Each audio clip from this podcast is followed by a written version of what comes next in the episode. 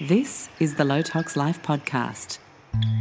If all the birds could fly right now, as high as me somehow, they could see all the things I've been dreaming of. These wings of mine flutter inside, they shimmy and they glide, breaking forth, crack the shell from this clockwork light. Hello and welcome to the Low Tox Life Podcast. I'm Alex Stewart, your host, and today is show two hundred thirty-seven. I am absolutely thrilled to have the wonderful Beth O'Hara, P H D, back on the show. You may recall uh, Beth and I spoke extensively about her area of specialization, mast cell activation syndrome, a couple of weeks ago on the podcast, but that is not the only area that Beth focuses on because, of course, mast cell activation is a symptom of a root cause of something else that's sending those mast cells haywire, that's causing them to rise to the task of trying to protect our body uh, from dying, literally, and getting very sick. And so uh, today I wanted to have Beth back so that we could widen the lens a little bit on what it takes to heal chronic cases of illness, often due to high levels of toxicity. Yes, we focus primarily on mold in this episode, but I think you'll find if you're someone who's been unwell for a long time, or if you know someone who's been unwell, or if you're a practitioner who has cases that are just making you scratch your head in frustration and melancholy for not being able to help them get well, then this is an episode you cannot miss. Uh, I uh, I rarely te- tear up on my show, but this was definitely one of them, uh, instigated by Beth actually tearing up. And I think it's because we've both been so through so much with our health, her even more than me for so many more years and with such severity. And it's just an incredible privilege to be able to get ourselves on a better track and to study and work and help provide resources that help people out there get better and have hope and not give up. Whew, it's an emotional show. So uh, I uh, spoke at length about mast cell activation and Beth's background the first time she was on the show, but just for a little bit of professional context, so you don't uh, think, oh, who's this random internet person, another person telling me what to do? She is a functional naturopath, a functional genetic analyst, has a doctorate in naturopathy, specializing in functional naturopathic approaches, and a master's in marriage and family therapy. And I think that is a beautiful round out to what Beth is able to offer, uh, you know, from a very technical perspective in how to get well, build resilience, detoxify in a very specialized and orderly way so that it actually builds resilience in the body, but also that emotional piece in her um, marriage and ma- marriage and family therapy training uh, and masters.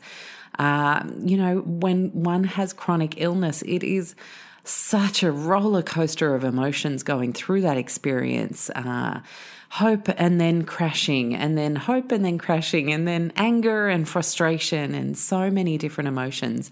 And what I love about Beth is that icing on top of the emotional sensitivity and compassion she brings to practice and uh, her courses and websites, really something special. So I know this is going to land so incredibly powerfully for the people who need to hear it. And I'm going to hook into that conversation in just a little minute. I want to welcome our new Low Tox Club members. It's a, our club membership you can join anytime. It's only forty-nine dollars a year. Lots of special club content for our members, some really amazing masterclasses where we get the feedback from you guys, what questions you want to ask, various types of low tox experts, everything from growing veggies to building biology to um, pet care uh, and naturopathy to thyroid support, all sorts of incredible experts that join us over the year. And uh, and of course, you get fifty percent off all of our courses. Uh, and uh, it's just a really wonderful hub for people to continue the low tox conversation, really bring it to life and get support from other people who know things about different areas. It's I, I love it, and uh, I know you will too. So you can always join that by hitting low tox life dot com, hitting the Explore tab. Join the club is the very first option you see in the drop-down. Uh, I want to mention two wonderful Low Tox brands in as a part of my month of May, highlighting some of my favorites and reaching out to them to get some wonderful Low Tox swaps offers for you guys. Uh, Black Chicken Remedies has been a favorite for a very long time. It just so happened that when my sister, now sister-in-law, started dating my brother-in-law, my husband's brother, uh, we got talking and she was really into making a few of her own little lotions and potions and exploring Low Tox products. I was like, oh, that's what I do. I help people make those transitions. And uh, she shared with me that uh, one of the P R clients that she'd had was this brand new brand launching, and she got me a couple of samples of this Black Chicken Remedies. And then I reached out to the founder, Shea, who happened to live really locally to me, and we became friends, and I just love supporting her business. It's an incredible aromatherapy-based line of extremely low tox, very simple Uh, combinations in terms of the ingredient profile, uh, and no preservatives, no weirdness, some really beautiful aromatherapeutic blends to enhance uh, the action of the products. And they're giving you twenty percent off all products, excluding gift cards, uh, for L T L twenty C is your club code, is your code to get that twenty percent off. That's L T L twenty C. Uh, and you just head to the Black Chicken Remedies website here in Australia to make the most of that. Enjoy. And then the second brand I wanted to highlight, one of my faves, I've uh, done some collaborative work with uh, the wonderful Mark, founder of Solidteknics, an incredible engineering mind that he has to bring to life the most low-tox, most durable, multi-century lasting cookware you are ever going to come across with the Solidteknics brand. And uh, I created a um, baking tray with Mark a couple of years ago. I know a lot of you guys already have it and love it. Uh, it produces the most even heat thanks to the Noni stainless steel, nickel-free stainless steel as well, for anyone who has allergies in the family. It's a great one. Uh, Solidteknics is actually available globally, so please do uh, Google. Um, I use uh, um, not Google. I use what do I use? Ecosia. Oh my gosh, I just had a little brain fart. Uh, and uh, for my search engine, that is, and you'll find where Solidteknics is available to you. But if you happen to be lucky enough to be in Australia, if you spend two dollars and ninety-nine cents or more, you will receive a free twenty-two centimetre sauteuse valued at one hundred nineteen dollars. And your code there is L T L S K two oh two one. Now, all of those details are also in the show notes. Uh, but I highly recommend you checking out these wonderful Low Tox brands, and I thank them both so much for providing a wonderful juicy discount to help you guys make the swaps for products that you genuinely need, because I always like making that reminder in anything that we're promoting. Uh, please don't buy things you don't need, but if you do need to replace some skincare, or if you are upgrading your cookware, then swap to low tox stuff, and I'm glad to help make it easier on the pocket for you to get started. So that's all I needed to tell you about, and now it is time to hook into this incredibly powerful interview and conversation with the wonderful Beth O'Hara. Enjoy. Hello, Beth. How are you? Oh, I'm great, Alex. I'm so excited to be back with you. Oh, I'm so excited too. We had one of those conversations that kind of left a lot of minds blown. And when that happens, I always like to invite the guest back a couple of months later to just dig a bit deeper and go a few more places that you don't always have time to go in an hour-long uh, interview. Now, uh, I want to direct everybody to the first show that I did with Beth, where, where we focused exclusively on mast cells, mast cell activation disorder, what that might look like, whether you might need to know about it for your own healing and health. Uh, and today uh, we are going to be talking a little bit more about detoxification, because, of course, mast cell activation is usually a symptom that there's something else going on, something wrong, something making our bodies very angry and confused. And unless we look at the big picture, it is uh, damn near impossible to really heal, right? Uh, so, Beth, the first question I have for you is, um, is to talk about this uh, crazy idea that we're still up against, uh, often in uh, conventional conversations or skeptic conversations, where people say, why do you need to detox? That's what the liver's for. Um, you don't need all this detoxification. Like, that's literally the liver's job. And it's so much more complex than that. Uh, if we have one of those people listening right now, and that's okay. Hello. Thank you for being curious. Uh, what would you say to that person to help them understand the bigger picture of detoxification and why it's important to focus on for some people? Well, I want to tie it into the, the context of what you just mentioned, which was so spot on, that mast cell activation syndrome is not the problem. That it's a it's an expression of something deeper going on in the body. And we need our mast cells to survive. So they've kind of gotten a bad rap, like you just got to shut down those mast cells. When you do that, you're going to get into trouble because the mast cells are protecting us from viruses, bacteria, toxins, all these different things. They're our frontline defenders. It's almost like if you say, oh, well, let's just wipe out the police department, the fire department, and the E R, mm. you know, or the E M Ts. Not um, a good idea. Then, then everything will be just fine, right? Well, mm. no. Um, so with, with detoxification, and part of what's going on with this huge explosion of mast cell activation syndrome is that there, there's a few factors here. One is that we are exposed to more toxins than we have ever been exposed to in the history of humanity.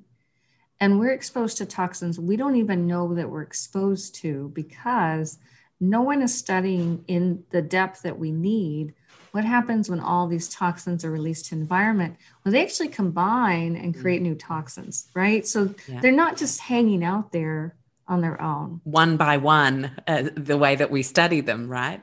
Yeah. And when mm. you look at the safety data research on even something like Roundup, so this weed killer that's used around the world, those ingredients were tested individually. They weren't tested in combination. And in combination, they make new compounds. That's how chemistry works. And those effects on our bodies are tremendous, that, that level of toxicity that we're being exposed to just from these chemical toxins. Chemical toxins that are in the air, in the water. And I'm sure most of your listeners know that, you know, in even tap water, we're drinking birth control pills, we're drinking Paxil, like that's clearly been documented. If you're drinking tap water, you're drinking other people's drugs. And there, there's all this element of, of this toxin load that's overwhelming the body. And so that's going to cause excess mast cell activation. And then that's going to contribute to this constellation of symptoms. So you're overloading, we're all overloading our detox pathways with these numerous chemical toxins. There's not room for anything else. Like the buckets are overflowing. And just to illustrate, because I think that seems so abstract to people, like, well, there's toxins in my air, I can't see them.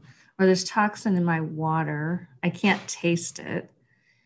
I was reading this December twenty twenty article from National Geographic. I actually love Natural Ge- National Geographic. It's like my leisure thing, right? Yeah. But I was reading about this indigenous hunter in the Great Lakes region here um, between the United States and Canada. And so he'd been hunting for decades. And he would hunt for his family and his friends, his community. And they were profiling his experience. They were talking about the level of chemicals in that region. And he he uh, brought down a moose. And the first thing that they eat is the liver, because it's the most nutritious. It's a superfood. It's one of the best superfoods. And liver, if no one's had liver before, should be like very firm. It's got a really firm, meaty kind of texture. Well, when he pulled the liver out of the moose, it was just like slime. It was just like ooze, because it had so broken down. And this is, you know, an, a large animal, but he's also seeing this in the smaller animals, the rabbits and, and beavers, and their organs are just liquefying.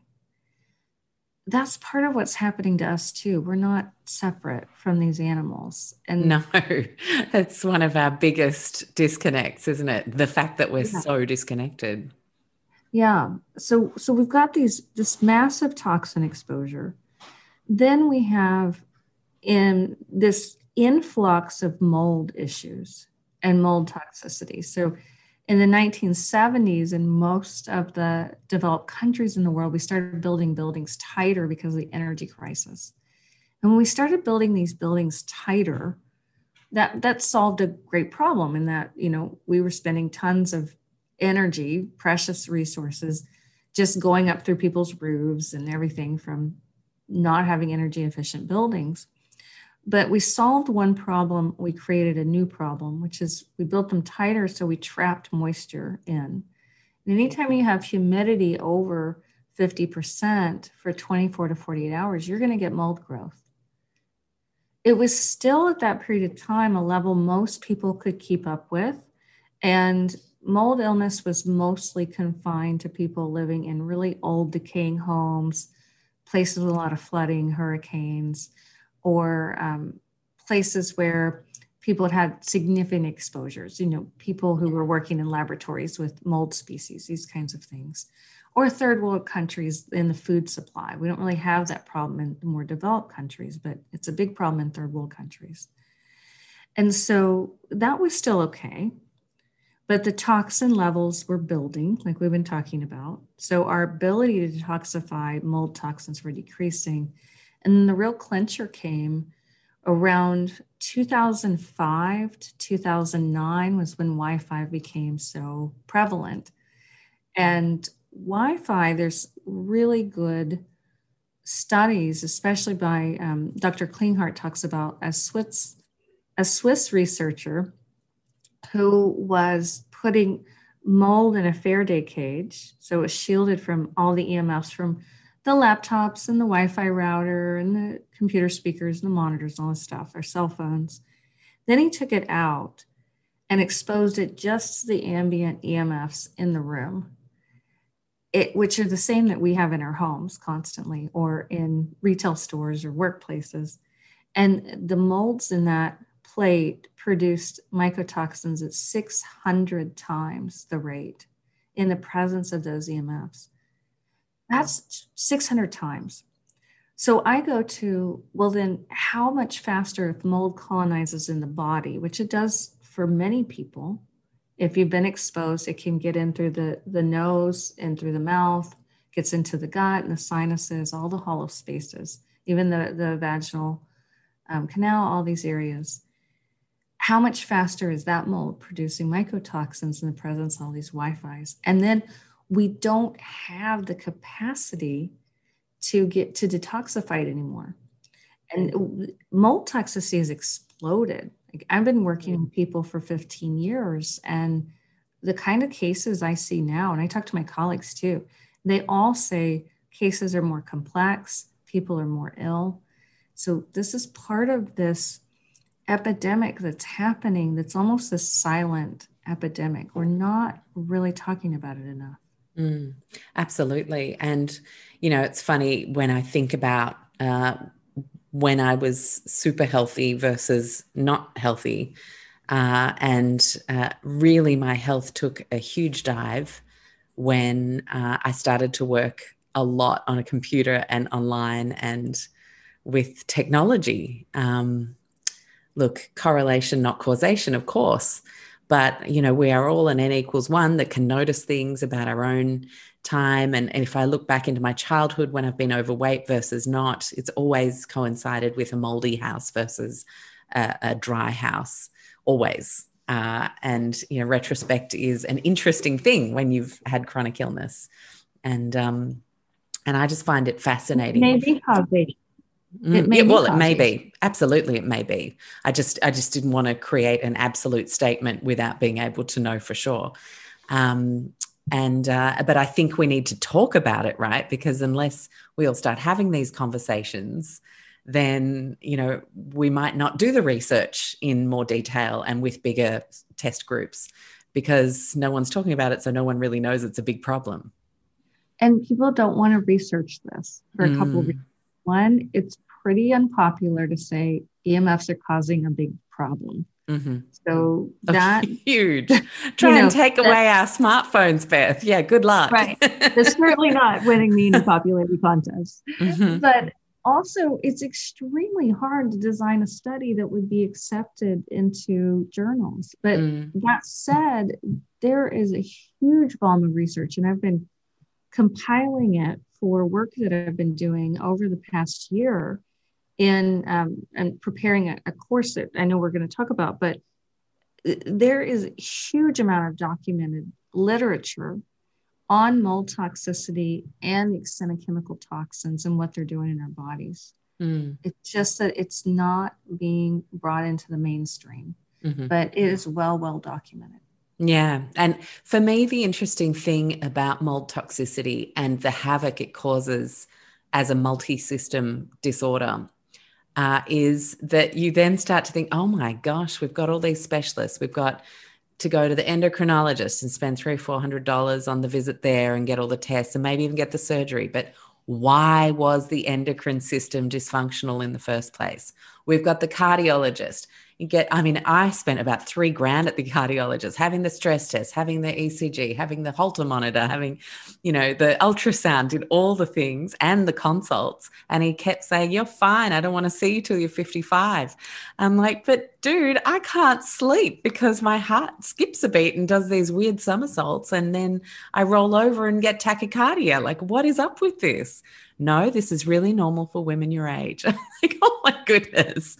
You well, know, and so why is the heart unhappy? And so I keep looking at all of the issues that I've had over the past five years and to a lesser degree over my lifetime on and off with different houses. And I think, wow, like actually I need a mold specialist. I don't need any of these people because it's, for me, and, you know, everyone's different, but when we find our root causes, then um, we we may be able to actually cut down on huge amounts of healthcare costs. Exactly. And you, you really hit it on the head here in that, and, and again, this is clearly documented in the research literature. Mold toxins are toxic to the liver, to the kidneys, to the cardiovascular system, to the nervous system, to the respiratory system, reproductive system. They're carcinogenic. They pass through the placenta and the breast milk, and they're toxic to babies, to, to the fetus. I've had a lot of children have been sick from birth. There's, it, it's truly completely systemically toxic in every way. And mold toxins are being used for chemical warfare. I mean, we're not talking about something that's like, oh, okay, maybe it's some fragrance, which is a problem in itself, but we're talking, you know, a thousand times worse than even fragrance, which we should be avoiding.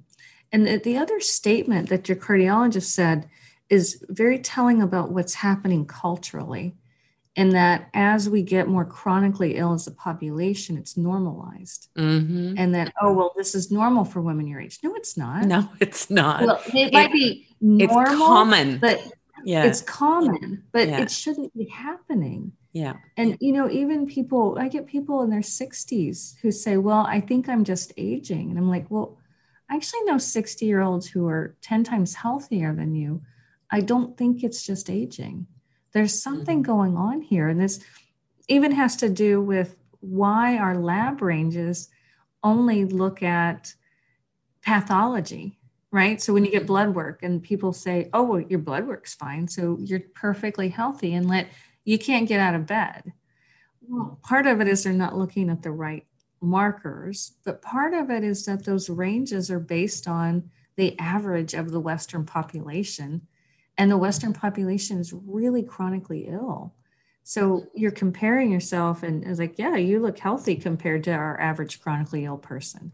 Well, that doesn't help me if I want to be healthy. Mm, so, so many layers to this, aren't there? Whew. So a question that often comes up is around mold, and it's been in the environment and the soil for thousands of years. Why so many issues now? How come so many people are presenting with biotoxin illness these days?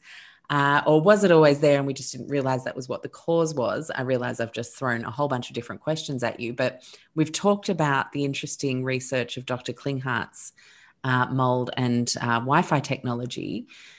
Uh, we talked also about the tight buildings. Um, I think I'd like to hear what you have to say, um, but I think the fact that we spend so much time inside now uh, and Um, you know, if you're in a cold climate, that means your house is shut up around you all that time now as well.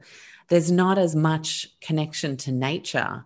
Uh, there's not as much connection to the natural microbiome that we find in natural and wild environments. How has that impacted us, Beth? Well, it's it's a lot of factors, but one, people are correct. We always, mold has been on the planet longer than human beings. And mold is a critical part of the ecosystem. So it's also, we don't want to get rid of all the molds on the planet, because what mold does is it decomposes dead things. So if you go out and, and mold is in the fungal kingdom. So you go out, you walk through nature, you see a fallen tree, you're going to see mushrooms growing on it. And if you look closely enough, you could find mold growing on it as well. And that's what it does. It decomposes things.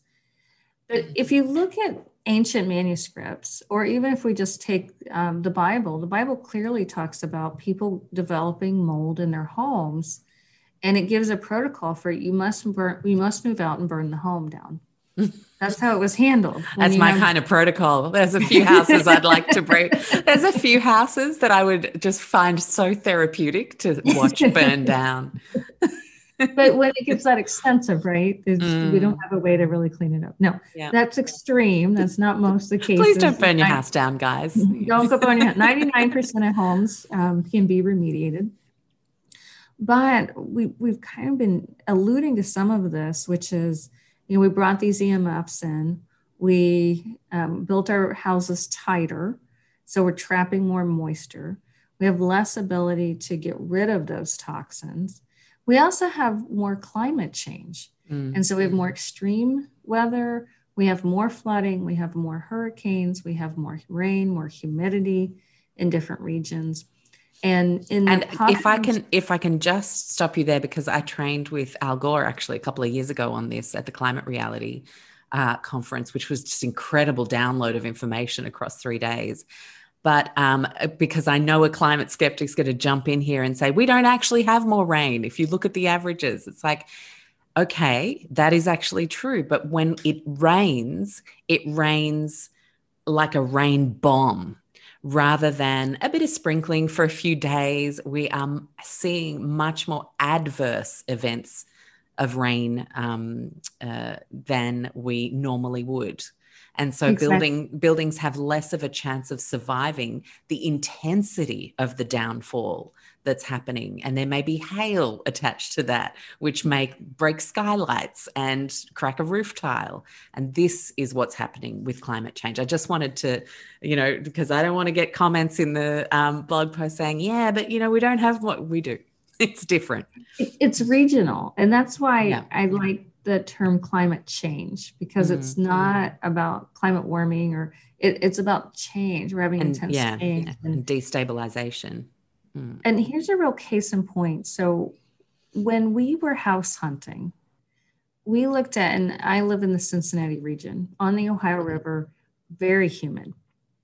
And we looked at over fifty houses, and I'm so mold sensitive. I know within usually two minutes if there's mold in a space. And so we, we found this one home after six months of looking that I was, could actually be in for an hour, and I was okay. So like, we're putting an offer on this house. It was like, I'm living for six months. And this was, you know, when it was a down period on house buying. Mm. And so we, we put the offer in. I still did the mold testing. It all came back clean. But it was January, and January in this region is dry as a bone, because that's our winter. And then come March and April, we had record rains, intense rains. And this house has um, a lower level walkout basement, and there was an unfinished part of that basement. And I started going downhill with my health. I was getting flared up. I wasn't sleeping. My joints were hurting. My brain wasn't working.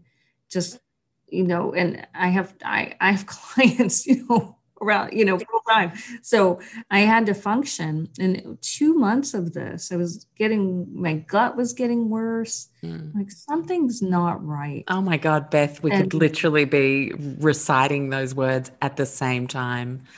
I really so feel for I, you. So I tested the house and yeah. we came out with massive levels of aspergillus in the basement. And I had tested every room, every area, this whole house.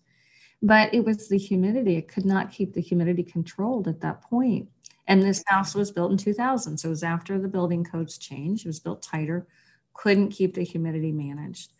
So then we had to remediate. But that's part of what's going on. Now, before this, we owned a house that was built in the nineteen fifties. Mm-hmm. Very leaky, mm-hmm. did not, had higher energy bills than this place, but that we're in now. But um, we didn't have a mold problem there, but yeah. a lot of air exchange. So that's part of it. It also had concrete walls. So it was made from cinder block. Mm-hmm. So, which is kind of interesting. This is something they did in the fifties. And the Wi-Fi couldn't travel through the walls. Mm. So we didn't have as high levels there. And um, so so this is just a lot of pieces in terms of why is it so bad now? But also we look at women, children, and pets tend to get sicker from mold toxins than men. And some of that's also because men tend to be larger body size, especially large-sized men. They've got more tissue to put the toxins into to keep them out of the bloodstream. And that ties back into, well, what's the current toxin load? Women also use a lot more products. We use a lot more fragrance, fragrance products. We put all kinds of stuff on our face. We dye our hair. So we don't have as much load either. So and can, can I actually add to the word load? Because I've been thinking about this a lot, and my husband and I talk about this a lot to see how this might change for women, um, is the mental load of women uh, compared to men. You know, I shared with him the other day, so just out of curiosity, because he was trying to unpack how much I had in my head compared to him having in his head at any one given time. I said, could you tell me exactly how many eggs we got left in the carton in the fridge? Could you tell me exactly how much coconut flour we've got left? Could you tell me exactly roughly how much uh, almond milk we've got left till I have to make some more? Uh, and he's like, no, I can't tell you any of those things. And I said, I can tell you exactly how much of everything we have, of everything. I can tell you exactly what our child's calendar is for the next two months, pretty much. Uh, I can tell you uh, exactly the things I've got in my head about the different places I need to go to pick up this, to drop off that, da da da, all throughout the week. And he's like, I don't have any of that in my head. And I honestly believe, from a nervous system perspective and the impact that the nervous system has uh, on our health, and especially with mold toxicity, as we've talked about, um, that that is also a factor as to why women tend to get more sick than men in this I think, chron- chronic weird picture. I think that is a factor, and it's a really good point. And another place where we solved a problem and we created new problems. So we, we solved some problems of gender inequality. We've still got some ways to go there. But in solving that problem, now women manage the household and work full-time and take care of children. And we, we still don't have load balancing there. So you're, you're spot on. Women often also are more often the victims of physical violence, domestic violence, sexual violence. Mm-hmm. So we have a, a stronger trauma background as well. Mm. Yeah. There's a lot of layers, a lot of things to look at. And this is why we, this is why we often come into dead ends when we just go and see the thyroid specialist. This is nothing against that specialist. It's just that the health picture is often so much bigger than we tend to investigate. And that's why I called it Mast Cell three sixty, because mm. in, in my own healing, I saw every kind of practitioner out there. So I exhausted traditional medicine. I exhausted functional medicine. I did homeopathics. I did shamanic work. I did uh, psychotherapy. I did structural work. I did meditation, nervous system work, it, it, all the stuff. And I got a master's in marriage and family therapy. And then, you know, got my, finished my doctorate in naturopathy.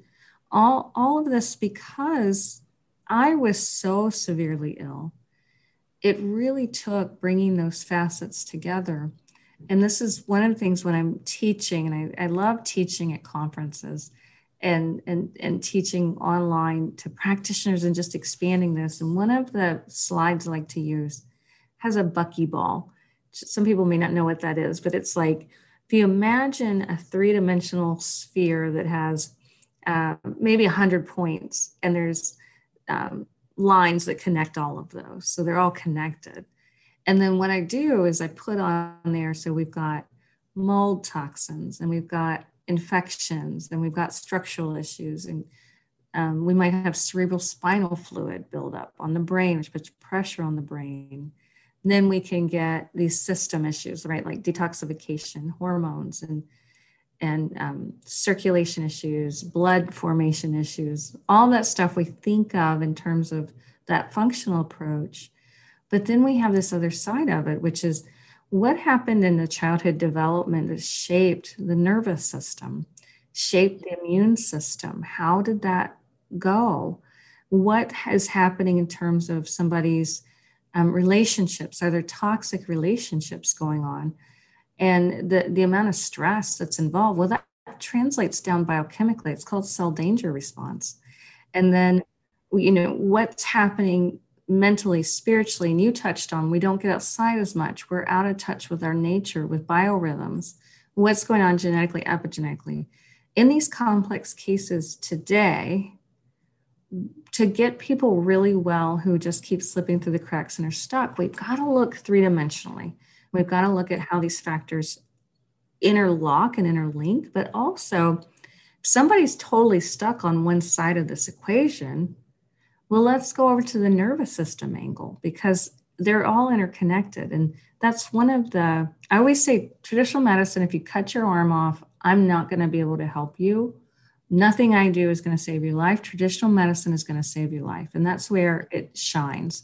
If your liver shuts down, your kidney shut down, you're going to get your transplant and save your life. But it's not a system for these complex chronic issues. And, and it's it's very reductionistic and separated.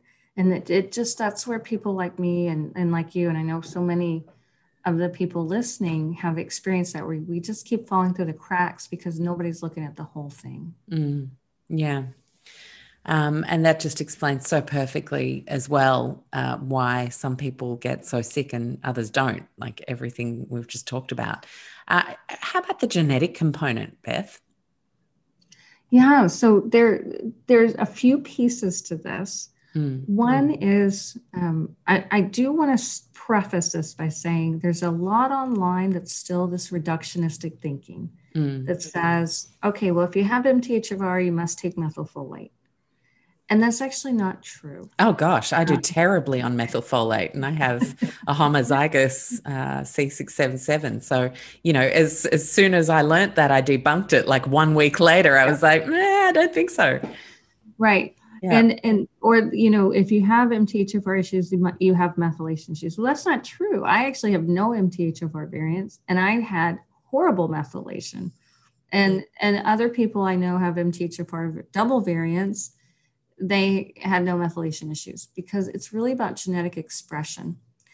How are those genes actually being expressed and what's triggering that? And everything we've just talked about changes genetic expression, toxins, stress, how much water we drink, what kind of food we eat, how much light we get, do we get out in nature, all of these things.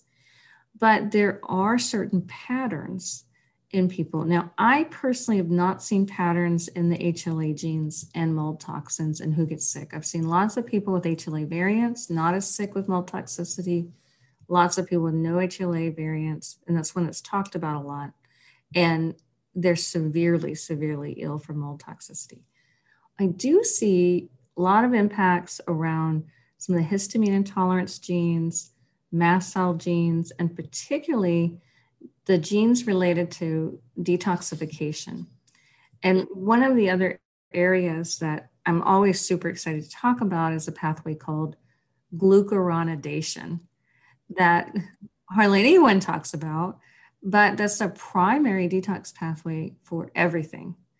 Chemicals, hormones, fat-soluble vitamins like A, D, K, um, uh, even salicylates, like certain kinds of food compounds go through there, and mold toxins. Mold toxins hardly use glutathione at all. They mostly use glucuronidation. So when people have a lot of variants in there, I see sometimes that those can be impactful. And it's, again, we have to come back to what's going on with the expression, because it's not a, it's not like a life sentence.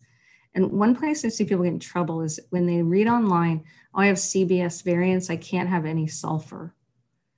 And that makes people horribly ill. They'll usually feel better for about three to six weeks, sometimes up to um, three months.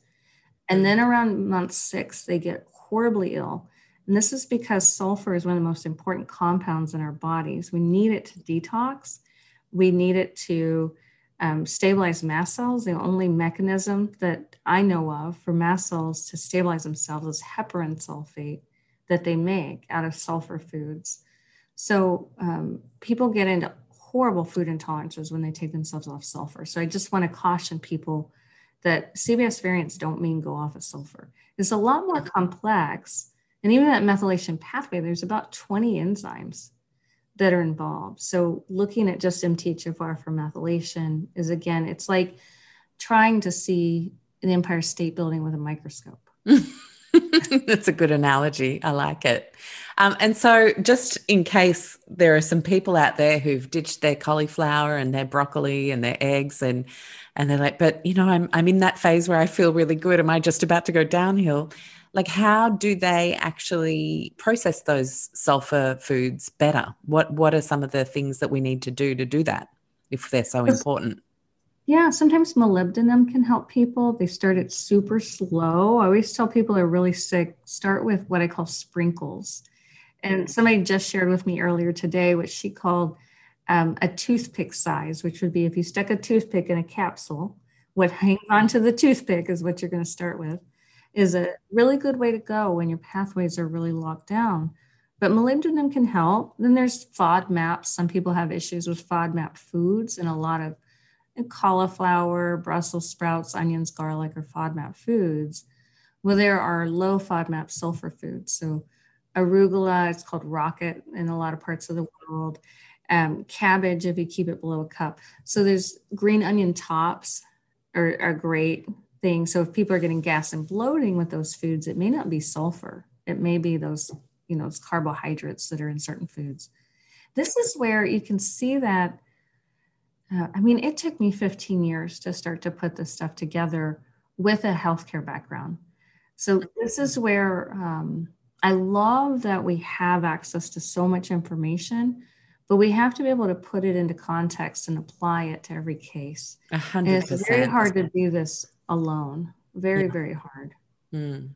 And yet so many people have to, Beth, like if we think yeah. about it, because unfortunately, seeing highly specialized practitioners, that can be hundreds of dollars a visit. Um, sometimes the courses are multiple hundreds of dollars.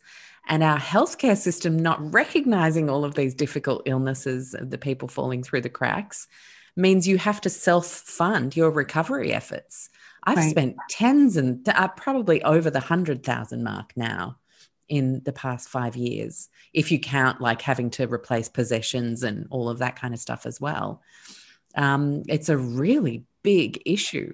Uh, it's a huge issue. It's mm-hmm. a huge, and this is one of the reasons why we make low-cost courses. I know. I love that I'm, about you guys. I love that because I remember when I took um, one, I think it was your mast cell, there's one, it was your webinar on um, your course on supplements. It was like a two uh-huh. hour um, and yeah. I think it was like ninety-nine dollars.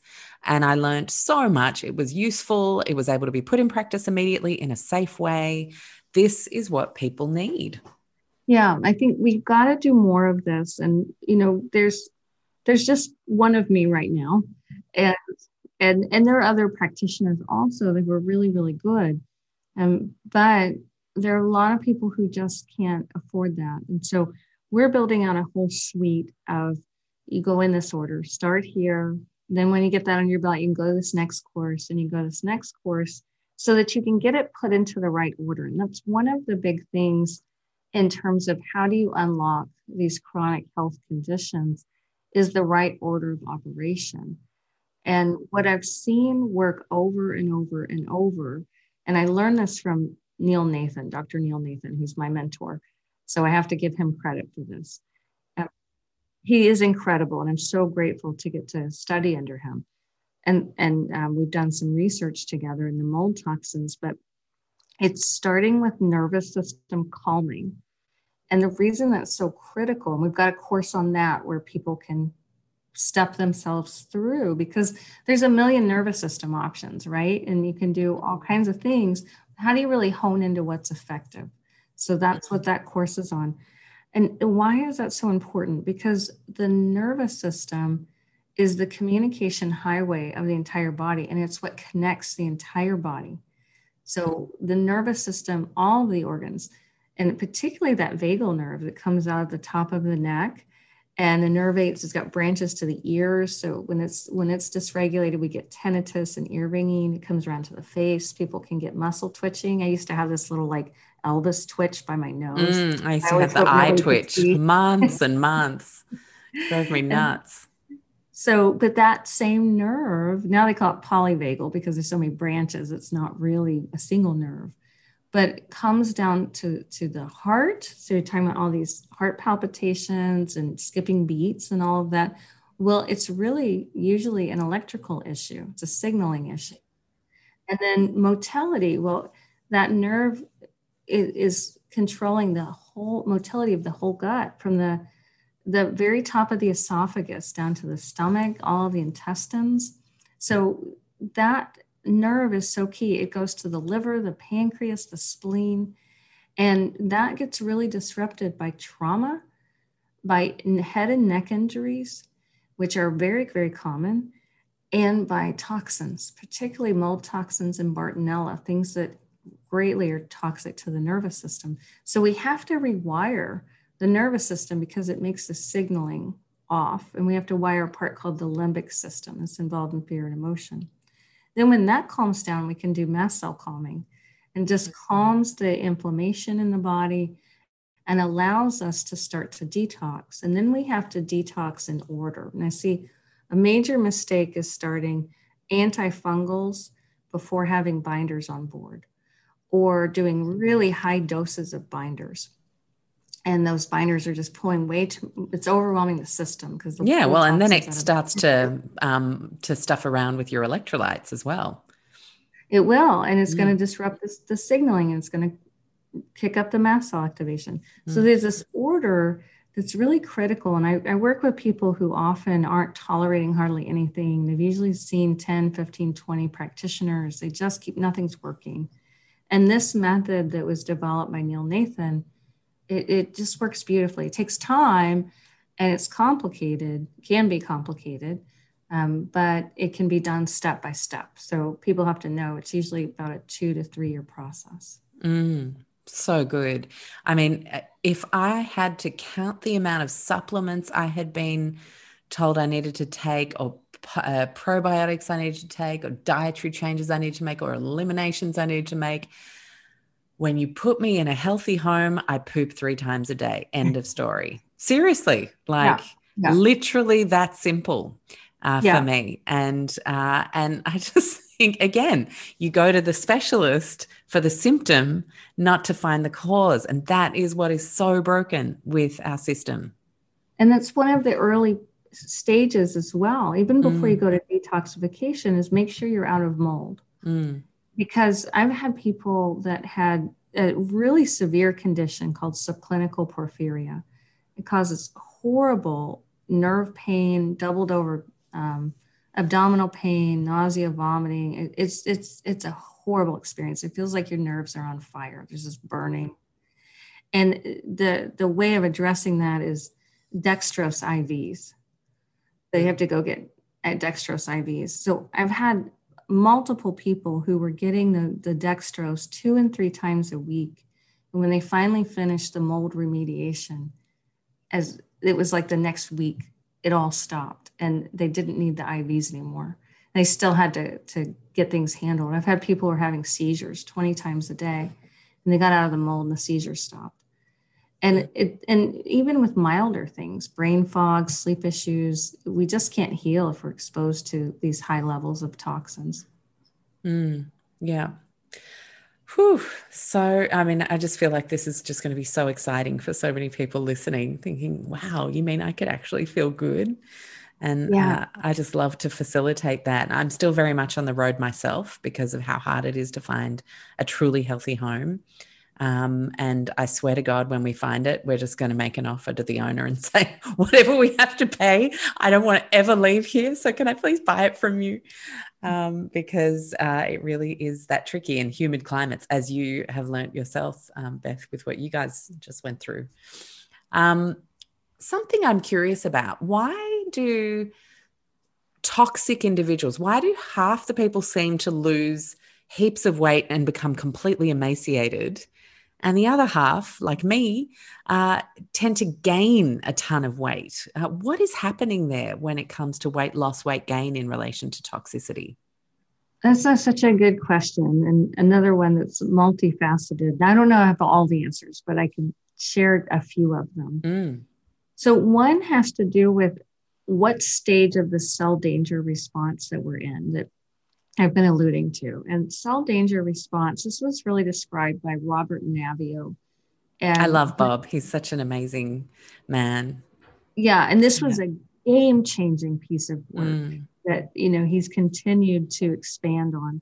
And what this says, and I'm going to really distill it down, so I'm not doing it full justice, but what it says is when we're exposed to more toxins, more pathogen load, or more trauma and stress, any of those, then the body can manage.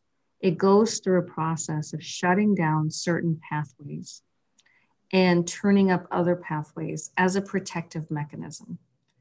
And just to illustrate this before I tie it into your question, some of the pathways that get shut down are vitamin D production. So we get people with really low vitamin D, they can't get it up. We get methylation gets shut down. We stop excreting metals. So metals start getting stored in the tissues. That's important because otherwise pathogens can cause more damage if they have access to what we're producing in those pathways. There's a pathway called the heme pathway, and that ties in with that subclinical porphyria issue I mentioned. It's not very common, but it does happen to some people. And so there's a process in there that called, it's it's a pathway that has works like a seesaw. So one side of it's called mTOR, and that's muscle growth and muscle building. And the other side of that's autophagy. And autophagy is the cellular debris cleanup process, cancer cell cleanup process, and it's the pathogen cleanup process. It cleans up, it's like the janitorial crew. So when the immune system kills off viruses, bacteria, it's like cleans out the dead bodies. And these work like a seesaw. So if one goes up, the other goes down. So when we're in mTOR, we gain weight. When we're in autophagy, we lose weight. So where are we stuck? So that's part of it. It's actually advantageous to put on weight when you have a lot of toxicity than to lose a lot of weight. So the people that I get that are very, very skinny and they can't, and I have people that are down to eighty-five pounds. And um, we have to get that process shifted over to more of the mTOR. And so when we keep losing, losing weight, there's no room to put mycotoxins into. These mold toxins are fat soluble. So that means they get stored in the fat tissue, they get stored in the muscles, they get stored in the organs. As opposed to some of the chemical toxins are water soluble, they're, they're circulating in the bloodstream. But if we can't put it, tuck it away, then that's quite problematic because then it only can go in the bloodstream. And that's where I get the people who are just tremendously ill. Those are the people I worry about. And the people that have been gaining weight and they've gained thirty pounds, they've gained fifty pounds, that's a protective mechanism. I actually gained, I'm short, I'm five one, mm. and um, I gained twenty pounds during my mold detox. Wow. That's and a lot in a small frame. It, it's a lot on my frame. And it's what I weighed when I was in college and I ate out of vending machines, mm. but, um, and pizza and, you know, Coca-Cola, and I eat extremely healthy. And I even did a low carb diet. I kept my carbs under fifty grams a day. I was doing fourteen hundred calories a day, didn't budge, six weeks of that, didn't move. So I knew, okay, this is where my body needs to be right now. I'm I'm mostly a piece at it. I'm not, I'm perfect. I'm not perfect. I'm still human, but I am. I know. I'm trying though. Yeah, me too. So, but it's, um, it, It, it's where we're putting on this weight to tuck these toxins in. And I made the mistake. I was taking too high dose of binders. So I was pulling way too much out. And my body was like, uh-oh, too much. Better store the fat mm. so that, so it's not, you know, in the bloodstream again. Yeah. So it tends to settle out once you get the toxins out. If, if the diet's cleaned up, stress is managed, cortisol's managed, those kinds of things, it'll tend to settle back out. But those are some of the reasons. Some of the other reasons can be how people are metabolizing fat. Um, when I had chronic diarrhea, obviously my weight was a lot lower because I couldn't hold on to my nutrition, but mm. that's not good either. Mm. So all to illustrate, being skinny is not always the best thing. Mm. So I should be thanking these little fat rolls that have formed around my abdomen for now to protect me. Exactly. mm, okay. All right. I'm going to make friends with them a little bit more. I, I I mostly try to tell them to bugger off, but, um, but yeah. And, and Shane, I just wanted to add, Alex, people might find this interesting. Lipomas are fatty deposits where toxins are getting stuck, tucked away as well. Mm-hmm. So people that have lipomas, and my, I, I used to have an office in a his, beautiful historic building that was built right after the Civil War. And my office was on the lower level. Oh gosh, that sounds like a disaster. It was a disaster. So yeah. I had, you know, all this mold toxicity from childhood. And then I had ten years in this office. And when I went to move out, and you get used to it, I'm so mm. sensitive to mold, but I couldn't smell it because mm. I was in there all the time. And when I went to move out, I took something off this, this little ledge that was touching the wall. And the plaster just crumbled. Oh my goodness. And it was just wet underneath. Well, my dog, I had a therapy dog who would come with me. And I think people wanted to see her more than me. But she has a grapefruit-sized lipoma on her shoulder. And so I'm going to have to get her tested because I know that that's holding mold toxins. That's why she developed that. Wow. So these lipomas, they say that they're harmless, but they they're they're there for a reason. Mm-hmm. That's interesting. I have not heard about those before. Very interesting. Um, another thing that tends to happen to people who are toxic is muscle wasting uh, and an inability to put on or hold on to muscle. And I know I experienced this. I'm getting better now.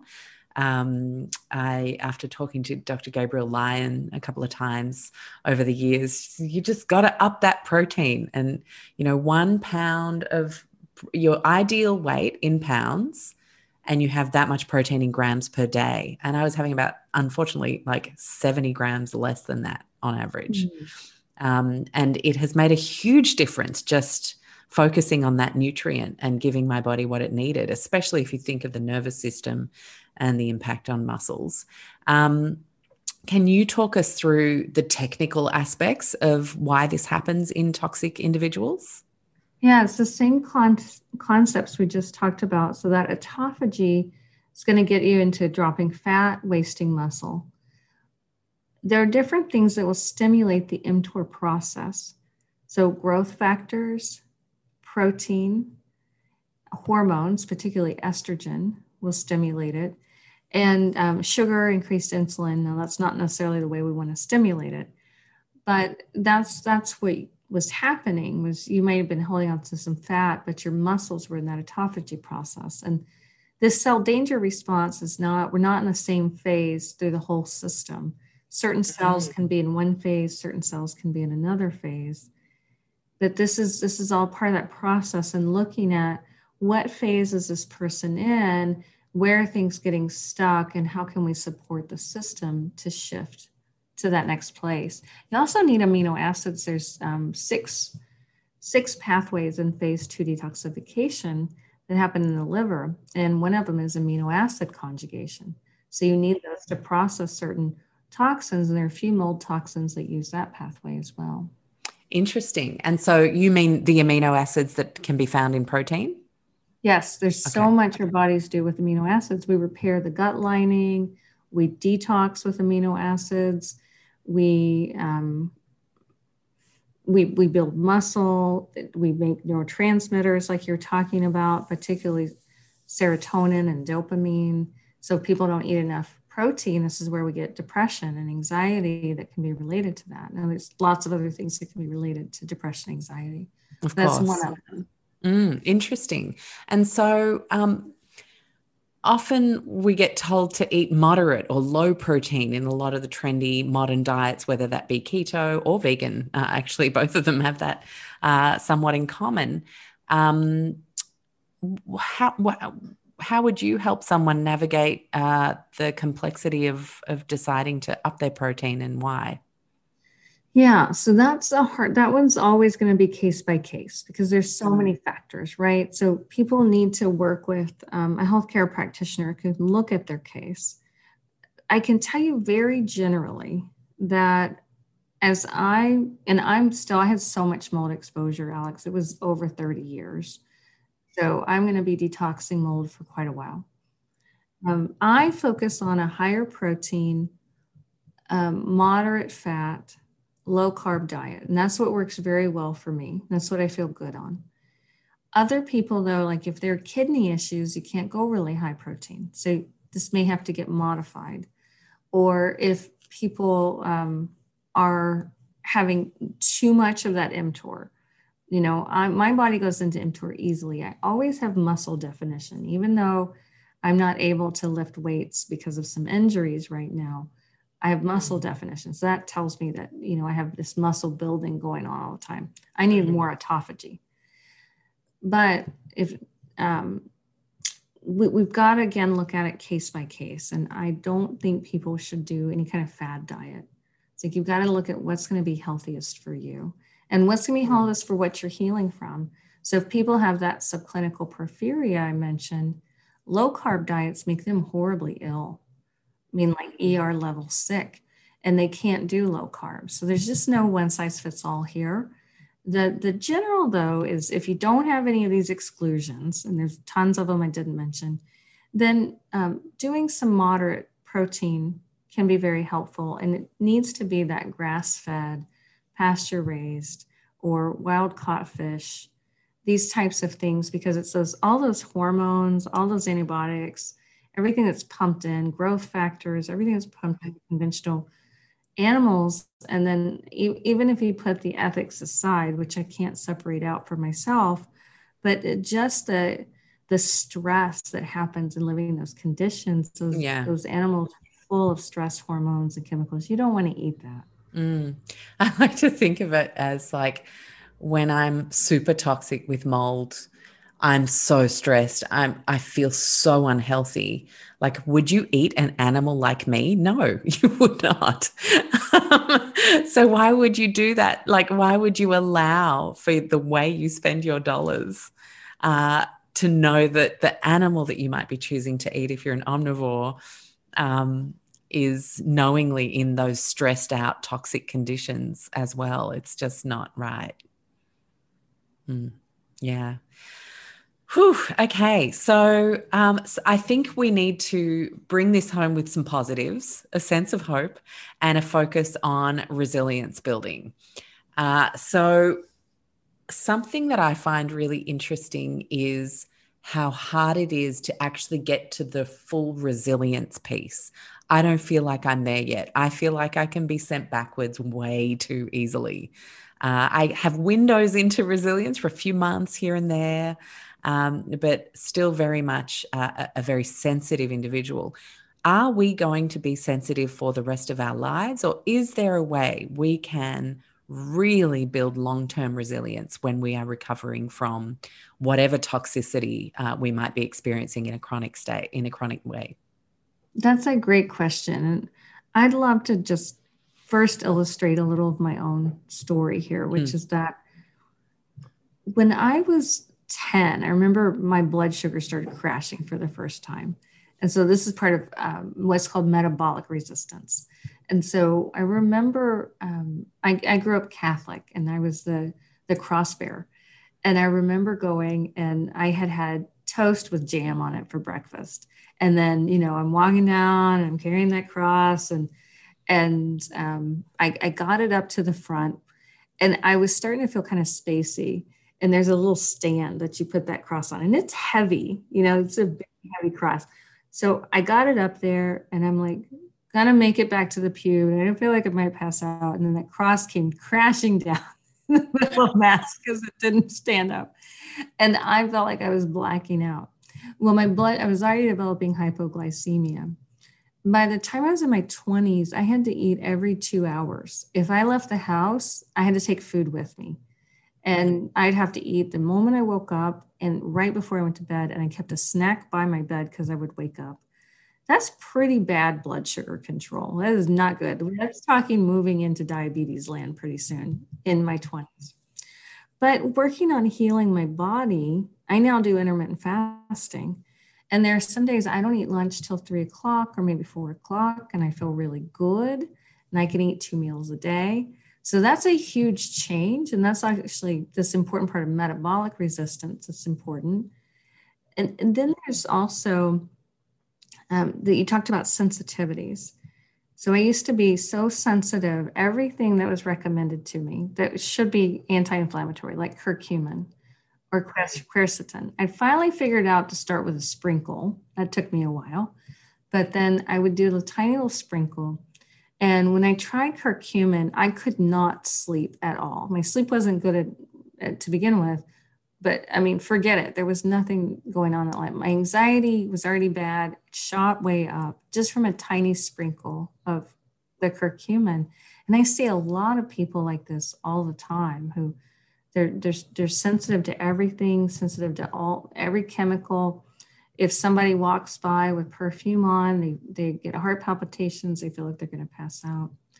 And that has dramatically changed for me. And I see it change a lot for my clients too, particularly when we get out of mold, we work on the nervous system, we work on those mast cells, and we detox. So now I can be in an elevator, somebody's perfume on, I don't like it. It's not my favorite smell. But I'm fine. You know, it, it doesn't bother me. And then there's the emotional resistance piece and or resilience. And I used to be to where I had no stress tolerance whatsoever. So if something went wrong, I was just in a heap, just crying. You know, if the my order didn't show up and I had to figure out how to call, or, or even worse, I had to call the insurance company because they didn't pay for something, that would just ruin my whole day. But there's stress resilience that we can get as well as the nervous system recovers and yeah. heals. Is that the direction you wanted to go in? Yeah, yeah, absolutely. I think um, it, it's so important that people know what the long game, that, that it is a long game to start with. It's not going to be like a quick six month protocol and you're done, um, especially if you've been exposed for a long time. So for me, it was nine years. For you, it was thirty. Um, you know, these are complex uh, constructs our bodies have built to try and protect us and keep us alive over those years. Uh, and it takes a while to to get back to being you, literally. Yeah. Let me share three quick cases. Yeah, please. So one, um, I talked a little bit about mine. By the time I was twenty, By the time I was twenty-six, I believe, I was walking with a cane. I was hobbling. I could, I would hold my bladder to the last minute because it was so painful to go to the bathroom, to walk to the bathroom. And I, I didn't sleep. I mean, I could drift, but I couldn't sleep. I had excruciating joint muscle pain. Um, I, I had a full scholarship when I was in undergrad to go to medical school. And I was so sick, I wasn't getting out of bed. So I knew even if I made it through the four years, I wouldn't make it to residency. And then, um, I mean, it, w- it was so bad, Alex, I didn't know if I had a full solid year. I didn't know if I would live. And I, I just couldn't get out of bed. I couldn't work. It was, it was horrible. I got my life back to where I just went on a hike this morning in the woods and took a little climbing, which was, you know, some, some steep areas. And I did great. I was out there for an hour. Um, I, I went back to graduate school. I got two graduate degrees. So I run this busy practice, and I, I'm, I'm pretty good. I have some more healing I want to do, but I'm really good. And I had a young girl who came in. She was, um, I believe she was twelve when she started, and she was having anaphylaxis every day. Every time she ate, her throat would close. She would black out. And when she woke up in the morning and stood up, she would pass out. And so she was extremely sick. And, and even eating low histamine foods, she was having anaphylaxis. Well, they had a massive mold in their home. And so they got the mold addressed and handled. And as soon as they got the mold addressed and handled, the anaphylaxis was gone, like boom, it was gone. And then we got the, the passing out handled, and she's doing really good. She's got a little bit more to go in terms of detoxing and um, repairing her joints. Joints are still too hypermobile, but she's doing much, much better. And then I had a woman, and she had breast implant illness on top of, so her breast implants leaked. They're notorious for mold growing in them because they're not made in, in clean rooms. And there have been published studies by Andrew Campbell on this. Yes. And it's just horrifying, isn't it? I, I know. So she had that on top of uh, living in a home that had mold, three children, homeschooling all of them. And she couldn't get out of bed. Her brain wouldn't work, and she couldn't tolerate anything. She couldn't take anything. She was just so ill. Well, they got the mold cleaned up. We got her detoxed. She's got her brain back. She's feeling really, really good. And it still took, you know, a good two and a half, three years. Mm. But lots of people, it's not just, I don't think about it just getting our health back. I think about it in terms of getting our lives and our dreams back. Yeah. And that's what we're really doing. And that's what my mission is, is to get people their lives and their dreams back. It's a good mission, Beth. It's an amazing mission. Um, I, I have loved this uh, follow-up interview, and so much more good stuff shared, a much bigger picture hopefully cast for people who are feeling a bit lost right now. Um, and if we could send everybody out this week with one amazing thing they could do to uh, send them in the right direction, what would you believe that practice would look like? Well, a little different than what people are thinking. They're probably thinking, I'm going to give a supplement or a breathing practice, but I really want to give a mind state, mm. which is that. And I'm going to tear up. Oh, now I'm going to tear up. It's to not give up. Just to never give up, because the answers are out there. And if I had given up, there's absolutely no way I would be here talking to you. And it's easy to think that resilience is being optimistic all the time, and it's not. I had so many meltdowns and temper tantrums and, and you, you name it, you know, crying fits, throwing fits. And, but I always knew in my bones that there were answers out there. And if I could unlock them, and I was one of the sickest people I've ever known. And I am just overjoyed and thrilled to have the life that I have. So if you're out there and you're, you're, you're really sick and you're really suffering and you don't know what to do, just do not give up, keep going. You will find those answers. And it's that tenacity and that perseverance that's required to get out of that. And that's what, um, if I can take the nightmare of what I went through and, and build these courses and help people get their lives back as well, then that nightmare and that three hundred thousand dollars and one hundred practitioners I went through and, and everything, you know, the twenty year journey was, was worth going through if it just one person can get their lives and their dreams back from, from what I've put together to help people. I love it, Beth. And you've got, um, and like it almost seems really commercial for me to mention this at this point in our very meaningful conversation. Uh, I can assure you it's not. And as you know, Beth's like me in that uh, we're both very passionate about access to many rather than privileged healthcare information. Uh, you actually have been working uh, for a long time now on uh, a mold detoxification course. Um And it's going to be very, very specific to different types of mold and different types of situations.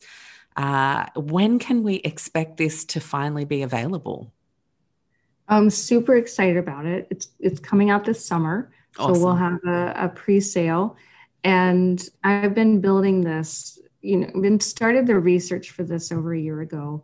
And we've got a beginner level for people who are just getting the basics and they need to know where to get started, but they don't want to know every research study and all the stuff. Mm. And then we've got an advanced level, and that advanced level is going to be for people who are more at the um, lay person, but more intermediate level where they want all the background, they like all the details, and for practitioners. Yeah. And what I'm so excited about is really putting together in a formal way this research that we did with Neil Nathan and Emily Gibler and Joe Mather, and we, we've mapped out from the research literature which binders are most effective for which mold toxins, which detox pathways, which interventions work better for which detox pathways. So it's called precision mold detoxification for sensitive people mm. and people with mast cell activation. So we've got, I've got it mapped out in that order of operations. And it's it's been a game changer for people, even just who are getting the little preview for it, to go, oh my gosh, this completely changes how we're looking at detox, and, and sets it out step by step so people can use that and create their own roadmap, their own way through based on what they have, mm. what they're dealing with. So powerful. I can't wait to share it with people when it comes out. Um, thank you so much again for today's chat, and uh, for the way you show up in the world to help people. Oh, thank you, Alex. And I just want to thank you for your amazing podcast. And I love that we can come together like this to be in service to those who are suffering out there. Me too. Well, there you have it. Thank you so much for tuning in today. I hope you enjoyed today's interview. And I want to remind you that you can come join me on social, on Instagram at Low Tox Life, or one word, or my personal Instagram uh, at underscore Alex with two X's, Stuart, S T U A R T. On Facebook, you can find us at Low Tox Life.